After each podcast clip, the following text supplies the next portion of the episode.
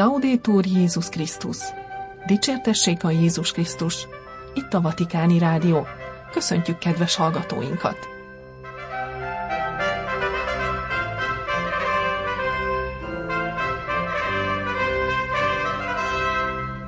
A mikrofonnál Somogyi Viktória.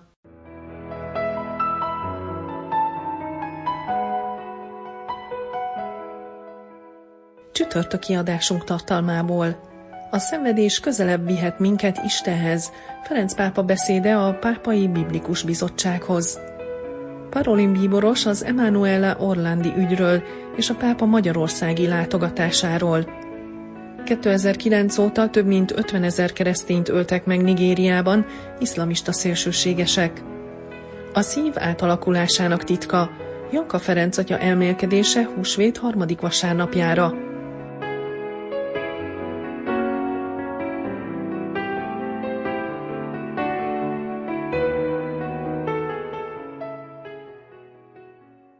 A szenvedés közelebb vihet minket Istenhez. Ferenc pápa beszéde a Pápai Biblikus Bizottsághoz.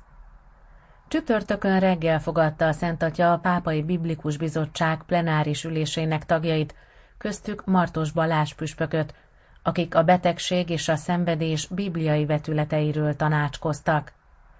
Nem a bezárkózás és az elkeseredés, hanem az Istenhez való közeledés a megfelelő magatartás, amikor szenvedünk. Mutassuk meg Isten gyengétségét és szeretetét az együttérzésen keresztül a szenvedőknek.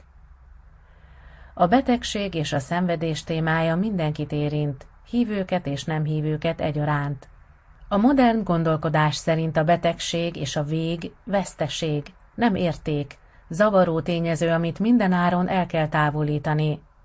Nem kérdezi meg a szenvedés értelmét, pedig a miértek keresése alól senki nem vonhatja ki magát, utalta pápa elődje Szent második János Pál Salvifici Doloris kezdetű apostoli levelére. Olykor a hívő ember is elbizonytalanodhat, amikor fájdalom éri, hiszen félelmet kelt, megrohan minket, és akár a hitünket is kikezdheti. Ilyenkor két választásunk van, vagy magunkba zárjuk a fájdalmunkat, bezárkózunk, elkeseredünk, netán lázadunk, vagy pedig fejlődési lehetőségnek fogjuk föl, hogy elgondolkodjunk azon, ami tényleg számít az életben, egészen az Istennel való kapcsolatig. A Szentírásban ezzel a hitfelfogással találkozunk. Az Ószövetség embere a betegségben szüntelenül Istenre gondol, hozzáfordul a szenvedésben. Az új szövetségben Jézus megmutatja az Atya szeretetét, irgalmát és megbocsátását. Krisztus nyilvános működésének nagy részét betegek között töltötte, erről tanúskodnak a csodás gyógyulások, mint ahogy ez folytatódott a feltámadás után is, hiszen az Úr elküldte tanítványait, hogy gyógyítsák a betegeket. A bibliai ember a fájdalomban találkozik Isten közelségével és együttérzésével, a jó atyával, aki végtelen irgalmában vállára veszi sebzett teremtményeit, hogy meggyógyítsa és üdvözítse őket. Ezáltal Krisztusban a szenvedés átalakul szeretetté, az evilági dolgok vége a feltámadás és az üdvösség reményévé válik. Valójában az, ahogyan megéljük a fájdalmat, sokat elárul arról, hogyan tudunk szeretni, és mennyire hagyjuk, hogy szeressenek minket. Szent második János Pál pápa saját személyes életében is megmutatta, hogy a szenvedés útja megnyit egy nagyobb szeretet előtt. A betegség másik fontos tanítása az, hogy az emberi és keresztény szolidaritásra nevel, Isten stílusa szerint, mely a közelség, az együttérzés és a gyöngétség. Az irgalmas szamaritánus példabeszéde arra emlékeztet minket, hogy a másik ember fájdalmával mindenképpen törődnünk kell, mert ez elengedhetetlen feltétele személyes kiteljesedésünknek, mint ahogy egy befogadó és a közjó iránt elkötelezett társadalom építésének is.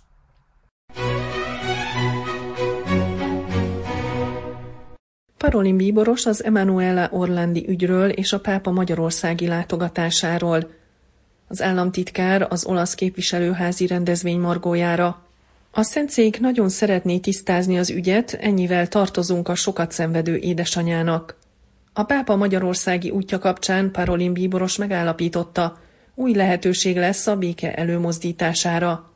Az olasz képviselőházban tartott rendezvényen Pietro Parolin bíboros államtitkár biztosította az újságírókat Emanuela Orlandi ügye kapcsán, a Szentszék elkötelezettségéről, a nyomozás tovább folytatásáról, amelyet januárban újra indított.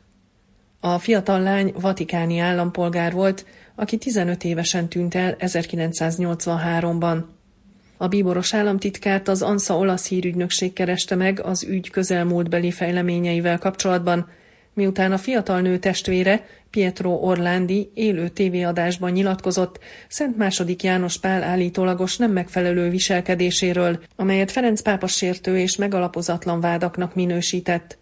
Annak érdekében, hogy tanúként beszámoljon a Vojtivát érintő információforrásokról és általánosabban az eltűnt lány ügyéről, Április 15-én beidézte Alessandro Didi ügyész az Orlandi család ügyvédjét, Laura Grót, aki a szakmai titoktartásra hivatkozott, és ezért nem volt hajlandó beszámolni arról, hogy ő és Pietro Orlandi kitől gyűjtötték össze a lengyel pápa szokásairól szóló plegykákat. Ezzel kapcsolatban Parolin bíboros a következőket mondta.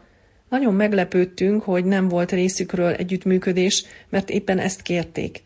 Akkor most miért kell ilyen hirtelen visszavonulni? Nem értem. Az a szándékunk, hogy valóban tisztázzuk. Láttam, hogy a pápa kezdeményezését is kritizálták, tette hozzá Parolin bíboros, utalva azokra a vizsgálatokra, amelyeket Ferenc pápa 40 év után akart újraindítani, hogy fény derüljön az ügyre.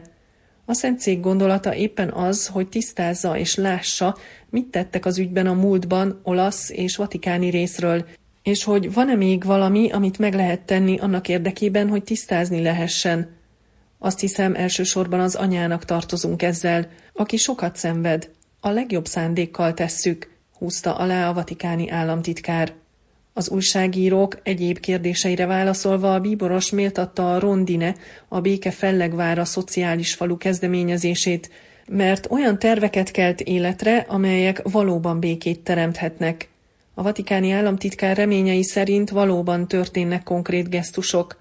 Rondine, egy toszkán település, évek óta ezt teszi, mindenek előtt azért, hogy közelebb hozza egymáshoz az úgynevezett ellenségeket, segítsen megérteni és elfogadni egymás nézeteltéréseit. Reméljük, hogy ezek a kezdeményezések megszaporodnak ebben a világban. Ismét a béke témájával kapcsolatban Parolin bíboros államtitkár kifejtette, hogy a pápa közelgő április végi magyarországi útja nem utal közvetlenül az ukrajnai konfliktusra, de alkalom lesz arra, hogy megismételjük a háború befejezésére irányuló felhívást. Önmagában a látogatást már egy ideje tervezték, nem illeszkedik bele közvetlenül a jelenlegi problémába, szögezte le a bíboros. Úgy gondolom, hogy a pápa, mint mindig, kihasználja ezt a látogatást, hogy megvizsgálja, van-e lehetőség a béke felé tett lépésekre, tekintettel Magyarország nemzetközi közösségben elfoglalt helyzetére is. Ebben az értelemben segíthet. Ezért a bíboros megismételte. Minden lehetőséget kihasználunk a béke előmozdítására.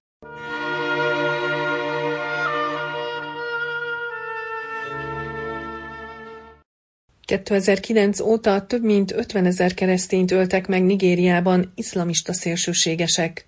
A vértanúságot szenvedett keresztények Nigériában című jelentést a Nemzetközi Polgári Szabadságjogok és Jogállamiság Intersociety nevű nigériai székhelyű kutató és nyomozó jogi szervezet tette közzé, amely 2010 óta figyeli és kivizsgálja az állami és nem állami szereplők által elkövetett vallási üldöztetés és vallási erőszak egyéb formáit Nigériában. Az Intersociety megállapításai szerint az elmúlt 14 évben legalább 52.250 nigériai keresztényt gyilkoltak meg brutálisan iszlamista fegyveresek, közülük több mint 30 ezret Muhammadu Buhari volt nigériai elnök 8 éves elnöksége alatt, akit hivatali ideje alatt gyakran kritizáltak, hogy nem tesz eleget az országban tapasztalható növekvő bizonytalanság leküzdésére. Ugyanebben az időszakban 18 ezer keresztény templomot és 2200 keresztény iskolát gyújtottak fel. Körülbelül 34 ezer mérsékelt muzulmán is meghalt iszlamista támadásokban. A 2023-as kilátások sem tűnnek jobbnak. Az éveleje óta több mint ezer keresztényt öltek meg. Ugyanebben az időszakban legalább 707 keresztényt raboltak el, amelyek közül az észak-nigériai Niger államban több mint 200 ember rablást regisztráltak, köztük 2023. március 14-én több mint 100 keresztényt Adunububan raboltak el. Legalább 101 keresztény ellenes emberrablást jegyeztek fel Kadunában, míg az érintett államok között szerepel sok más is. A keresztényeknek az élete kockán forog nem csak a Boko Haram, hanem a szélsőséges iszlamista csoportokhoz csatlakozott fulani muzulmán pásztorok miatt is. A támadások tömeges, erőszakos kitelepítéshez vezettek. Körülbelül 5 millió keresztény kényszerült elhagyni lakóhelyét és menekült táborokban találni menedéket Nigérián belül, valamint regionális szinten írja az Intersociety jelentése. A dokumentum megerősíti, hogy a keresztények számára Nigéria az egyik legveszélyesebb helyé vált Afrikában. Ezált az Open Doors, a világ üldözött keresztényeit támogató felekezetközi alapítvány januárban kiadott megfigyelő listájában is. E jelentés szerint a világszerte vértanú halált szenvedő keresztények 89%-a Nigériában hunyt el. A szükséget szenvedő egyház katolikus jótékonysági szervezet hangot ad a hitük miatt üldözött keresztények ezreinek Nigériában. Az üldözött katolikus híveket és más keresztényeket támogató pápai alapítvány legutóbbi éves jelentésében arról számolt be, hogy 2021. januárja és 2022. júniusa között több mint 7600 nigériai keresztényt gyilkoltak meg.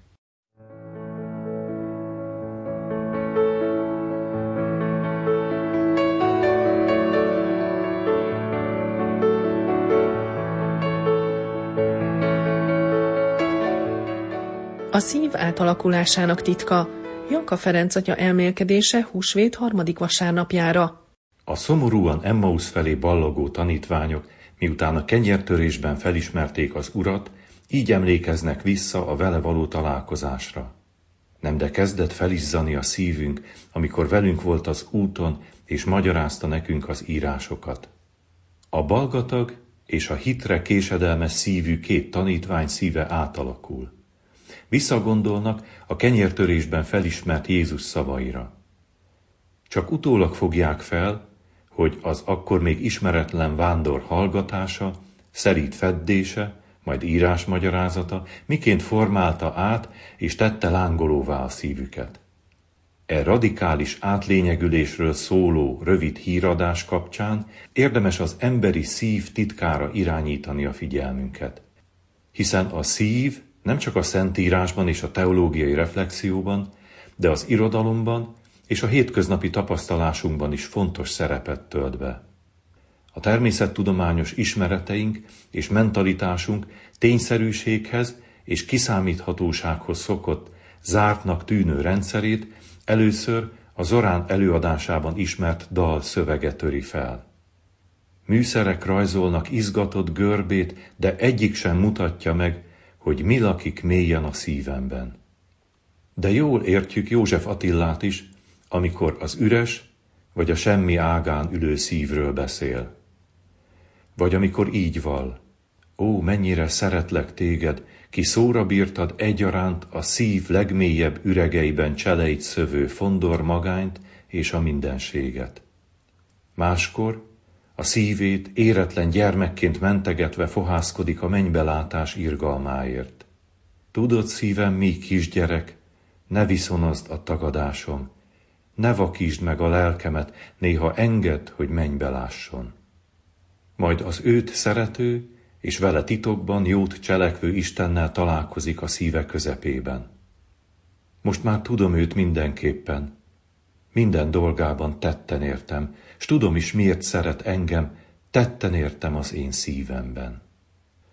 Az ürességtől megérintett, olykor dacos és lázadó, máskor magányos, de szerető megszólításra vágyó szív nyugtalansága nem csak a költők privilégiuma.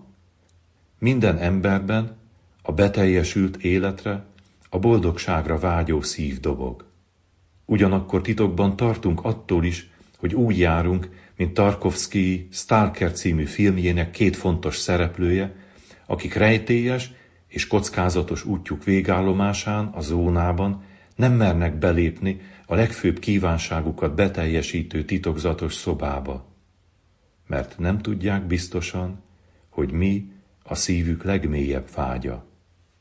Az Istent kereső ember és az embert kereső Isten kapcsolatának drámájában a szív titkainak olykor rettentő, máskor csodás mélységei tárulnak fel a Szentírásban is. Itt találkozunk a házasság törését gyilkossággal leplezni akaró Dáviddal. Ő, a töredelmes szívet meg nem vető Istentől bűnbánattal kéri, hogy tiszta szívet teremts bennem, ó Isten. Innen ismerjük a fiatal Salamont, aki bölcs szívet kér, hogy meg tudja különböztetni a jót és a rosszat. Itt olvassuk Ezekiel próféta szavait, aki az Izraelt a bálványaitól megszabadító Istenről így jövendől. Új szívet adok nektek, és új lelket oltok belétek. Kiveszem testetekből a kőszívet, és hús szívet adok nektek. Az emberi szívek vágyai és titkai végül Jézushoz vezetnek bennünket. Tanítását, emberekhez fűződő kapcsolatát, 11 evangéliumi jelenet a megesett rajtuk a szíve kifejezéssel írja körül. Jézus így fordul oda a lepráshoz, aki gyógyulásért könyörög. A vakokhoz, akik arra kérik, hogy tegye őket látóvá. A Naimi ifjú síró édesanyjához, akinek feltámasztja a fiát. Az elgyötört és levert néphez, akik olyanok voltak, mint a pásztor nélküli juhok, és az éhes tömegnek csodásan kenyeret szaporít. Jézus magatartásának forrása és ős mintája a mennyei atya. Ő áll az evangéliumi példabeszéd irgalmas királyának hátterében, akinek a szíve megesett a könyörgő szolgán, és elengedte annak egész adóságát. Ő az a könyörülő atya is, aki irgalomtól megrendült szívvel, csodálatos, sőt, szinte megbotránkoztató szeretettel visszafogadja tékozló fiát, és ünnepre invitálja a sértődött idősebbet is. A 94. Zsoltár nem véletlenül mondja, aki a fület alkotta, az ne hallana? Aki a szemet létrehozta, az ne látna? Folytathatnánk, aki a szívet teremtette, az ne érezne, az ne ismerne, az ne szeretné úgy a világot, hogy egy szülött fiát adta oda, hogy mindaz, aki benne hisz, el ne vesszen, hanem örök élete legyen. A mennyei Atya Krisztusban értünk dobbanó és rajtunk megeső szívéből, Jézus értünk megnyitott oldalából származik, az atyák egzegézise szerint az új Éva, a bárány jegyese, az Anya Szent Egyház. A keresztény beavatás, a Krisztusba öltözés szentségei is innen erednek. Az üdvözítő oldalából kifolyó vér és víz, a keresztség, meg az eukarisztia forrása, bűneink bocsánatára és az örök életre. Kilehelt, nekünk átadott lelke pedig az új teremtés, az új élet, a pünkös szent lelke, aki által Isten szeretete kiáradt a mi szívünkbe. Az Emmauszi tanítványok szíve átalakulásának rövid epizódja Krisztus húsvéti misztériumán át a Szent Háromság szívébe hív meg bennünket. Szegődjünk lélekben hozzájuk, hogy a feltámadottal való találkozás révén a mi szívünk is átalakulhasson.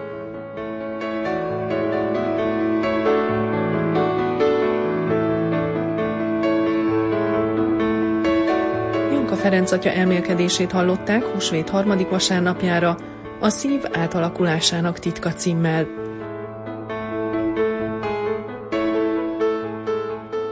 Itt a Vatikáni Rádió, kedves hallgatóink, csütörtöki műsorunk véget ért. Búcsúzik a szerkesztő Somogyi Viktória. Dicsértessék a Jézus Krisztus, Laudétur Jézus Krisztus.